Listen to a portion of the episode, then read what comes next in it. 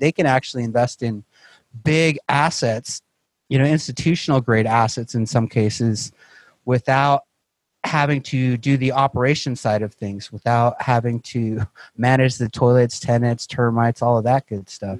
It's time for the Creative Real Estate Podcast, your source for out of the box real estate investing strategies brought to you by ecospace.com. Now, here's your hosts, Adam and Jason. Welcome back to the Creative Real Estate Podcast. I'm your co host, Jason J. Lou Lewis. And today we're going to be diving into how to be different than your competition. This is going to be from someone who has a lot of energy. Uh, we just met, and the few minutes of the pre-show, um, this guy's got energy. He's got jokes, but he's adding value. Super smart guy. He's involved in multifamily. He's involved in syndications and podcasting and branding. And I'm just excited for him to bring his energy and Very to see cool. in the next 20, 25 minutes of how much value that that energy is going to, to bring out because I think it's going to be a lot. So, we shall see. yes. Well, Ruben Greth, welcome on to the Creative Real Estate Podcast show. Dude, Jason, thank you so much for having me, man. I'm really excited to be here. Yeah, I think you're. It is, I would guess that you're excited just to be alive. You're, I you're- am. I freaking love life, dude. Absolutely, 100%. Yeah. All right. Well, that's it, it's coming out just even in the audio. I have the pleasure of getting to see on the other end here on the on the video as well, so I can just see the smile and energy coming out. So I I like it. I love it. So let's dive right into your first deal. Well, when did you get the real estate bug and see the value that it could create for yourself and and others? Uh, so we're talking about 2006, I think. I started looking into it, and I didn't know back at that time. I was trying to navigate this this whole world of real estate, which is just an enormous world, right? So you can go in so many different directions. And I got educated by um, not a guru, but an educational company that taught like way too many strategies. I think there's like 25 strategies. And I was very determined to become a real estate investor. So I raised some capital for anything that I could. Actually, I don't even know how I did it. Honestly, I think it was probably my energy, like you're talking about. So we we ended up finding this. I'm really into like personal development and manifestation and spirituality. And even way back then, like somebody's just like, yeah, like I just was visualizing paychecks, and I found a gold mining operation. You know, I was really into gold and I was like, "Well, you got to introduce me to this guy. Like, I want cash flow from a gold mining operation." So, like, who, just who doesn't want Right? gold cash flow? That sounds awesome. So I was just talking about it in front of people, like on the phone, like hustling and being energetic about it. And people overheard me talking to other people on the phone, and they're just like, "Wait, what are you talking about? I want in." They didn't even know anything about it, right? So, like, we raised some cash, we put it into a gold mining operation. Didn't turn out to be successful, and then I raised capital for. I was really determined to invest in real estate, and you have that that declared real estate status, right? I'm an investor. So we found this hotel development entitlement kind of operation gig where we were going to change the zoning, but we needed some cash to change the the zoning. And then we put money into that. I lost so on my first two deals I made nothing. And then from there like just trying to navigate and calm down a little bit. Um, one of one of the people that was in the community of investors that I was around was successfully fixing and flipping houses. So I raised some cash for his deal, and then I raised some cash for another deal, and then I, was um, doing a thought leadership platform at the time before I even knew what a thought leadership platform was. But I was doing videos uh, under the Phoenix Real Estate Investors branding. So at the time, um, I was recording videos from different investors, just trying to add value, and a couple of them I recorded videos for them and then raised capital for a couple of their deals. So another couple of fix and flips. And then eventually I found somebody that was in multifamily, right? So he was specifically taking down four fourplexes during the crash or a little after the, the crash. I was interviewing him in front of his deals, asking him questions about cash flow, about liabilities, you know, kind of mindset questions. And then specific to his properties about you know how he found him where did he raise the capital from what he was doing to tenant occupy them to rehabilitate them and get them back on the market for sale or just to hold in such a quick fashion. He was literally doing flips or getting properties completely from vacant status to tenant occupied within like 15 days and then back on the market. And it was crazy. So because of the way that i interviewed him i assumed people really liked what we were doing. It was a I think some people saw the crash as an opportunity of a transfer of wealth was happening right before our eyes. And that came through in the video. So people started reaching out to us. They started flying into town and be and we're like, you know, we want to interview you. We want to see what you're doing. We want to touch the properties for whatever reason people like to be able to physically touch assets. And then, you know, we we were taking them down so easily. We'd offer them an opportunity to invest with us and they typically would not be ready. And we would take it down anyways you know with some ad- additional capital. And then when they saw that we could perform without them it kind of made them feel like we're missing out you know that fomo that fear of missing out.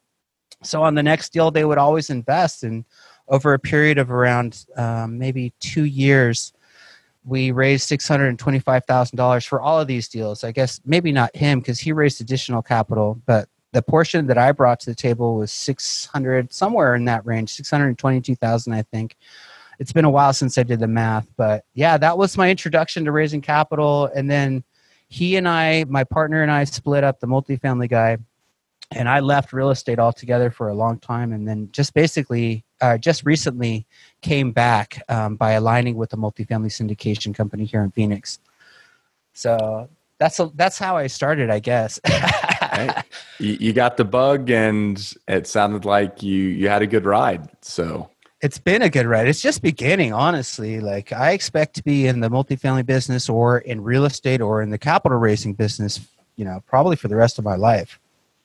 That's so, great. Uh, well, that will lead us right into kind of the main question. I think one of the, the topics I'd like to cover today is how to be different than your competition. Because the reason I, I want to dive into that is you raised capital before you had a deal. And it was because I think your energy and just your positivity, positivityness, positiveness, drawing a blank on positivity yeah whatever whatever, whatever the word is i yeah. think i think that's possible i think um i was so excited and i'm still very excited about it i mean multifamily or real estate in general is just something that a lot of people want to dive into whether i mean even people that have been in the business for a long time are still incredibly excited about it but for new people that are trying to navigate their way and figure out how to get involved i think this specific asset class is very enticing, right? So it's got all these cash flow and tax benefits, and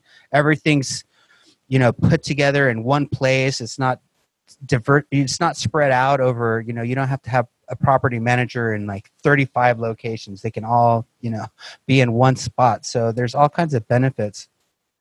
But I, I think that raising capital for this specific asset, I think because everybody's lived in an apartment they can relate, right? So basically, they understand that if you take care of the tenants, you provide a good area, you you create a situation where the residents are happy and they're getting you know a better place than they would elsewhere for a better price they can understand that business model so i think it's it's very sexy for most people to get in that specific asset class but a lot of people go through life almost blindly right? They think that the only way that they can invest because of limiting beliefs or programming is that you know we have to buy a single family and then another one and then eventually we can scale into something else. But what they don't realize and i think a lot of our missions i think maybe your mission and adam's mission and a lot of syndicators mission is to enlighten people and explain that they can actually invest in big assets you know institutional grade assets in some cases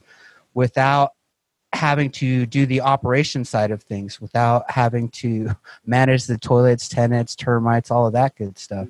And multifamily investing as a partnership as a limited partner or even as a joint venture is a great way to get involved if you're you know beginning or you know as obviously as you know people that are in the business already they're looking to partner with other people and align and scale their business because i think one of the sexiest things about real estate is that it's got so much scalability right? You can just grow it into whatever your mindset allows. So it's it's a lot of fun. Yeah and how much does the last thing you just said it's a lot of fun. How much does that help you in differentiating yourself from the i wouldn't say typical real estate syndicator or investor who's kind of more analytical and it's just you got everything buttoned up and this is the way it is and here's when we invest and here's how we buy and here's where your return is and here's why we're better than everyone else uh, and et cetera et cetera on these on these pitch calls that people do for 40 well yeah we've been talking a lot about this specific internally this concept of emotional versus logic based selling or investing really so, like a lot of, if you go to people's websites, syndicators' websites, you'll see a lot of logic. If you listen to a webinar about raising capital for a specific deal, you'll hear about the team, you'll hear about the market, you'll hear about the return structure, you'll hear about all this logic based based stuff that's really not what a lot of people are interested in because they're not geeks like we are. They're not real estate geeks. They just are looking for freedom. We went into a, a a couple of different investor buying profiles and some people are into that some people need a lot of information but a lot of other people they're investing for other reasons they're investing because you know investing gives them power or status or it allows for generational wealth they have all these different motives right and so i'm a rambler like you and so i'll try and hit your question like how do you be different than everybody else? I think by finding a specific thing that nobody else is doing. So everybody's got a multifamily syndication show but maybe their personality doesn't shine through. Maybe if they're spiritual they they don't talk about that because they're on a real estate show. So why would you talk about spirituality or peak performance or mindset or selling patterns or whatever it is that interests you that makes you unique well that's exactly why people are going to tune in is because you have a specific point of view and you don't talk about the same thing that everybody else does. So i would say in order to be unique or in order to separate yourself is you you have to be yourself you have to be unique you have to find the things that are most interesting and you have to come from a unique point of view. And you have to be emotional you can't just be like logic logic logic logic. Some people that'll resonate with but most people are really into real estate investing for the emotional reasons for what they can get the time freedom the cash flow the you know the lifestyle i think that's when you really approach things from that perspective and and try and be different, that can have a dramatic effect on your success. Yeah, what are, what are some of those other unique ways that people invest in real estate emotionally? You've kind of mentioned that some because of the status and generational wealth, and they just want to invest in yeah, real estate because it's, it's quote it, sexy. Yeah, what, what, what are some ways you maybe use so, that, so uh, yeah there's there's others. There's actually people that don't do it from that perspective. There's so there's some people they're investment phobics and when you can identify these people they love the idea of investing but investing scares the hell out of them. So what they really want to do is find someone that they know like and trust and turn it over to them so you can identify these people you can approach them that way there's other people that their main motivating factor is to be completely private. So I, I, think of like Michael Jordan, right? So this dude that's got all kinds of cash, he doesn't want anybody to know what he's investing in, and he's very private, right? There's other people, let's see, that are that their motivating factor is they're they're called the family stewards. They basically their main concern, and if you can identify this pattern within them, you can talk to them from an approach of hey you know investing with me really was going to provide generational wealth so that your kids are taken care of and so that your grandkids are taken care of and that this can be a legacy that you can pass on. And there's other people you know what's i know a lot of people that are are the gambler so they have this mindset of oh investing in real estate that's like i can get this big adrenaline rush from being at the closing table. I, I think maybe part of me is like that, you know, where where it's like a hobby, but it's also that adrenaline rush is really what they need. So when you can identify these different patterns in people, you can really talk to them from a from a different perspective that allows you to connect with them and make them feel heard, right? So everybody needs to feel heard and understood before they will invest with you. And I'm no expert at closing or anything like that, but I just like to play with these concepts and then have them in the front of my mind as I'm talking to people to see if I can figure out ways to resonate with them and find ways that I can align with them so that my product and my investment opportunity or my vision in general um, can align with them so that they begin to know like and trust me enough to want to want to work with me. And i've heard recently that people like to invest with or they like to when when something's complicated, they will probably reach out to the person who's forefront of mind or that has demystified most recently specific topics about investing or whatever. And that's that's part of it right? So um, when you can talk to people and be the last person they talk to or the first person that they talk to they tend to trust you and want to work with you because you're the one that introduced them to these concepts. And you know if they're your friend you know why would they want to invest in somebody else? I think it is, it is a relationship business and your friends will actually according to tony robbins will help you close them. You know they'll actually give you what they need in order for them to participate with you the the klt no like trust i think is sometimes a little overrated or underrated apologize in the investing world because it's just all about getting that numbers showing you're an expert. Whereas they might not get to really know you or like you. They might trust you because your data shows that you have a track record but you don't really get the first two when you're just going off data and, and your track record of success and not letting your own personality come out the, the know and the like is I'm guessing, Ruben, the average person that meets you knows, gets to know you and likes you pretty quickly. Maybe, maybe. I, it just depends. Like you, you probably think that I'm extroverted, and at times I certainly can be. But at other times, like if you put me into a party where I have nothing in common with people, I have a major challenge. Like you get somebody that wants to talk about snowboarding or investing, hey, I'll talk for hours on that. But if I'm in a situation where those two particular things that I'm interested in are not available, those people don't resonate with those things, I have, a super challenge talking to people, to be honest with you.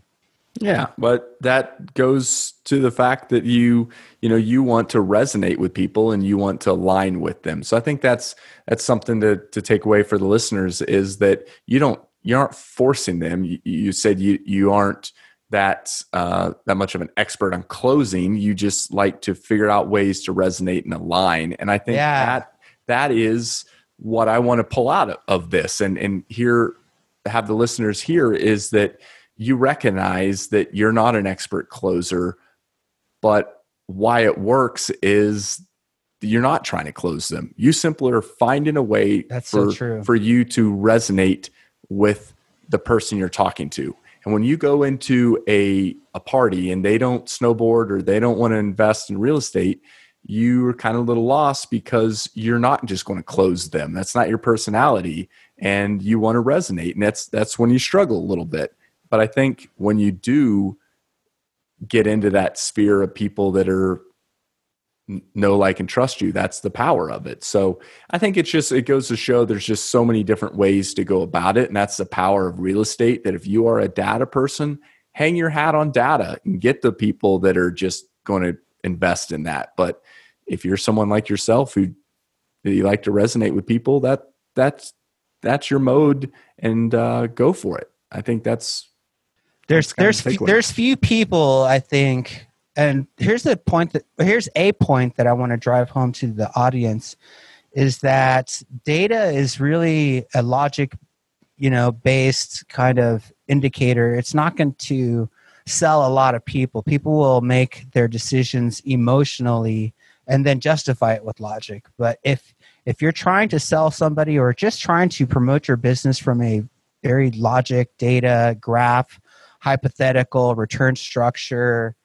You know, let me explain what the cap rates are and the market, you know, why we selected it. All of that information is, is not why people are going to invest. Like once you connect with them, they'll need to see that stuff to make sure that they know that you know what you're talking about. But that's not going to work if you're trying to. And there's a lot of people I think that want to, because of their logic oriented personality, they're going to try and sell their business or promote themselves from that perspective. Or maybe they even like people within my organization, they realize that they're not emotional and they kind of turn that stuff over to a marketing guy like me and i'm no i'm marketing expert but at least i come from a place of emotion rather than than logic so yeah that that's uh, i'm not sure what they call it but they are saying that that type of marketing and advertising is going to be kind of rampant after this current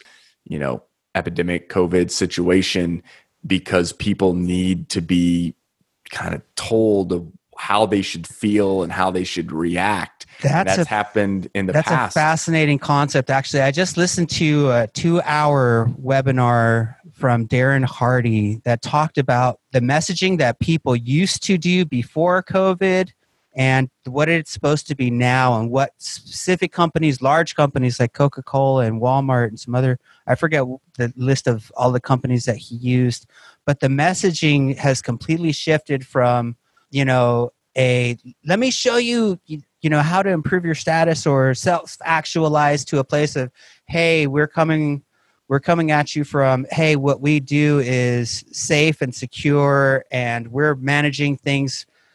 If you can show proof that you are doing things from a perspective of this environment and empathy for people that like under you know people are freaking out. So if you can empathize with them i think the messaging for a lot of companies has changed to do that. And people are coming from a place of fear now not a place of hey what's in it for me? It's just like how do i calm down and you can change your messaging for that. So I wish I could explain it better.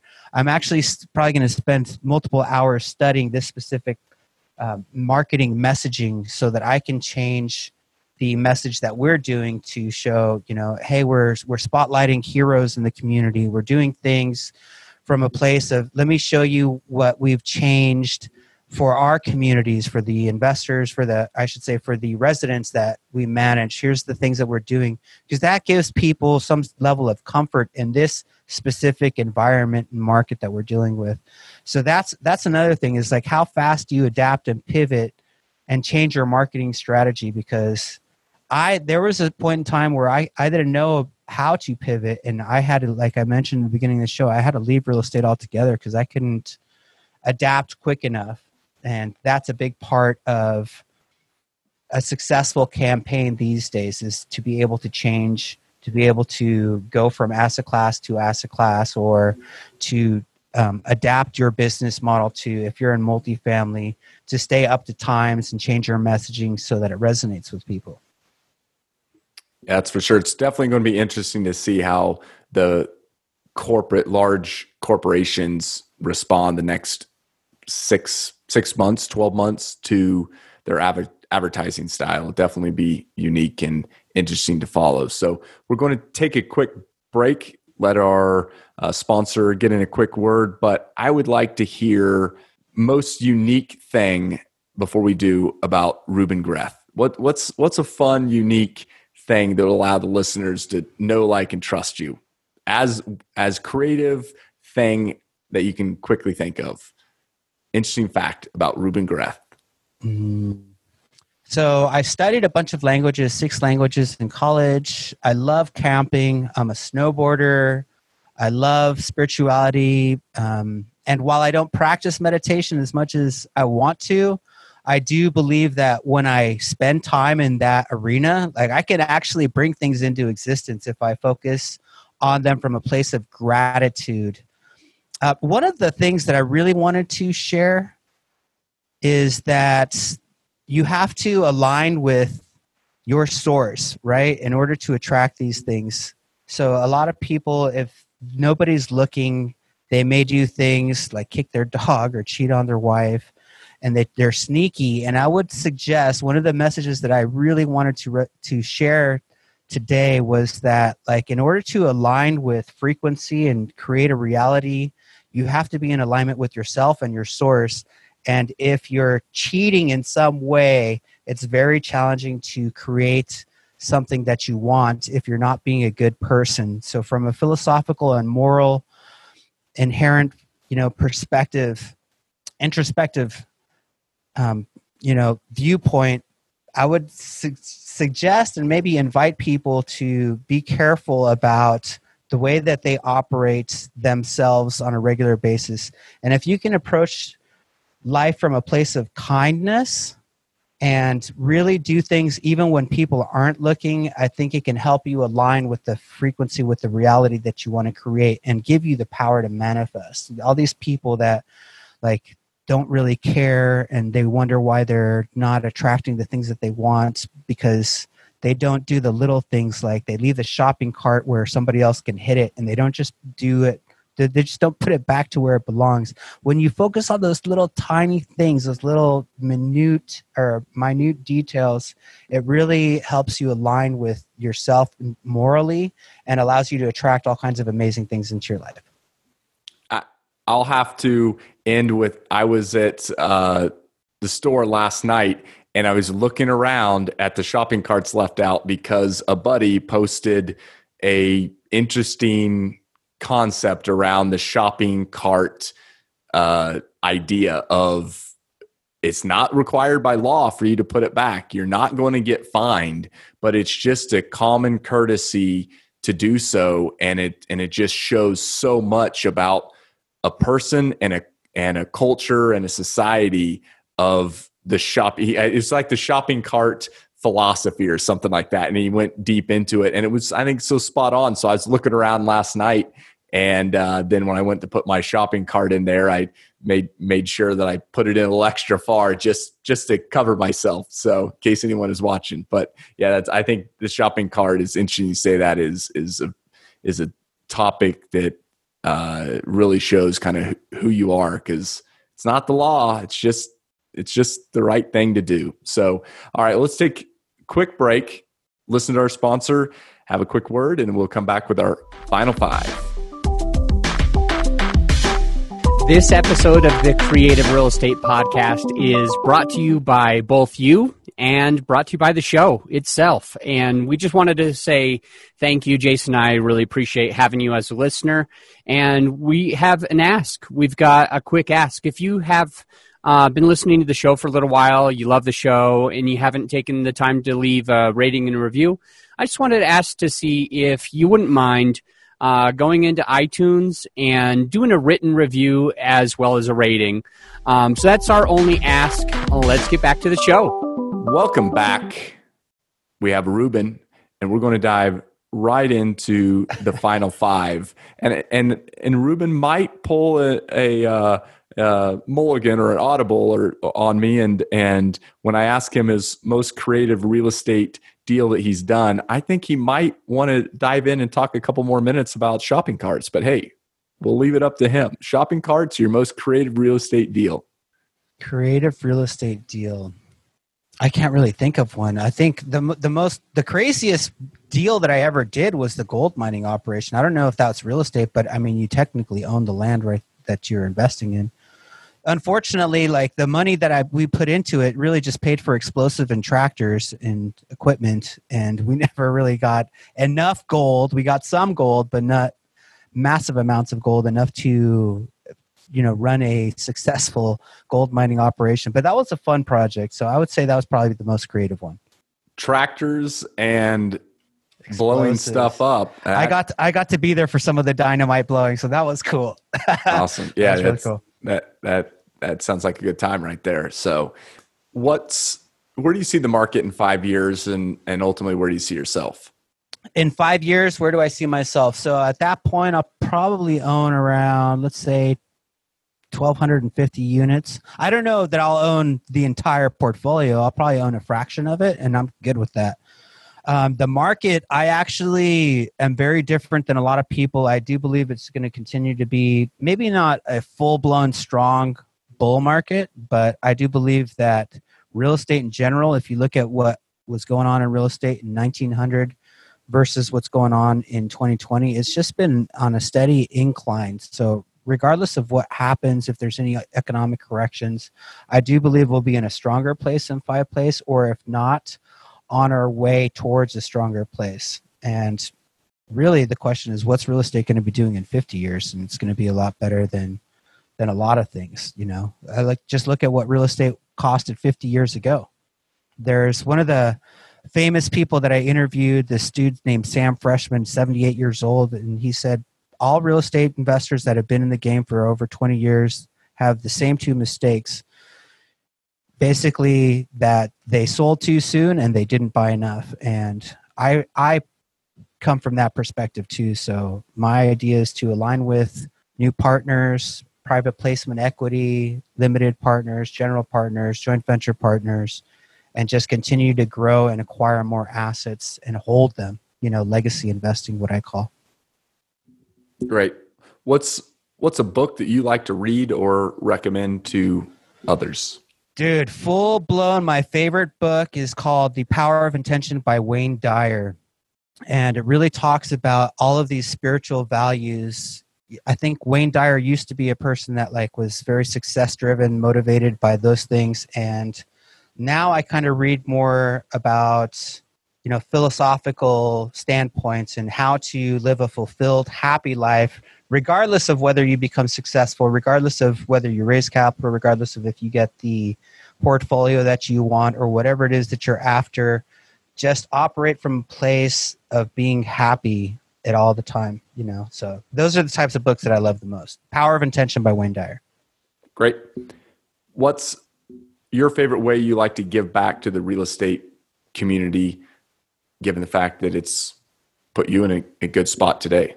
Yeah, man. I, so here's I'm gonna throw you for a loop here, but I would say is to have a specific OCDness about you, just like everything that you do, because how you do anything is how you do everything. The way that I give back is by giving my absolute best in the podcast that I produce, by allowing myself to be full blown creative and not caring if people like me or not. And typically, I think when you approach your podcast or life or your business that way, it helps because people don't want to associate with people that are really concerned with what everybody else is thinking about them. The people that create the most success are really the ones that don't care. I mean, obviously, you have to have some things in place where they get what they want, but not, I mean, on a podcast, just be yourself and not worry about if people like you or not. Just be true to yourself. Be true, and people will know, like, and trust you right there. So, what's what's the best way that people can reach out to you if they want to follow up here after the show? We'll throw it in the show notes. Email, cell phone. Um, Ruben at bakerson.com, or you can follow me on Instagram at Capital Raiser and I'm on Facebook and LinkedIn great. too. So those are all great avenues. Great. We'll th- we'll throw uh, the email in the show notes so people can reach out along with your favorite book and any of the other links we've talked about. But Ruben, it has been an absolute pleasure. The energy brought today is uh, is is great. It's we're interviewing here in the later afternoon when you start to kind of drag on a little bit. So you, you gave me a little boost so that way I can go crush, keep Dude, crushing you're a the, great the day, host, so. man. Keep keep doing it, man. Congratulations on setting up, you know, your relationship with Adam and then being, you know, his co-producing or co-partner in this podcast. That is really big time, dude. Like, how do you become Adam Adams real estate podcast partner? That's really cool, man. I commend well, you on that. Well, I appreciate Ruben. Well, as always, my friends, until next time, think outside the box. Thank you so much for listening to the Creative Real Estate Podcast. And if you got value from this episode of the podcast, please take the time to leave us a rating and review on iTunes. Give us a written rating and a review. We'd really, really appreciate it. I'm going to let you go, but until next time, think outside the box.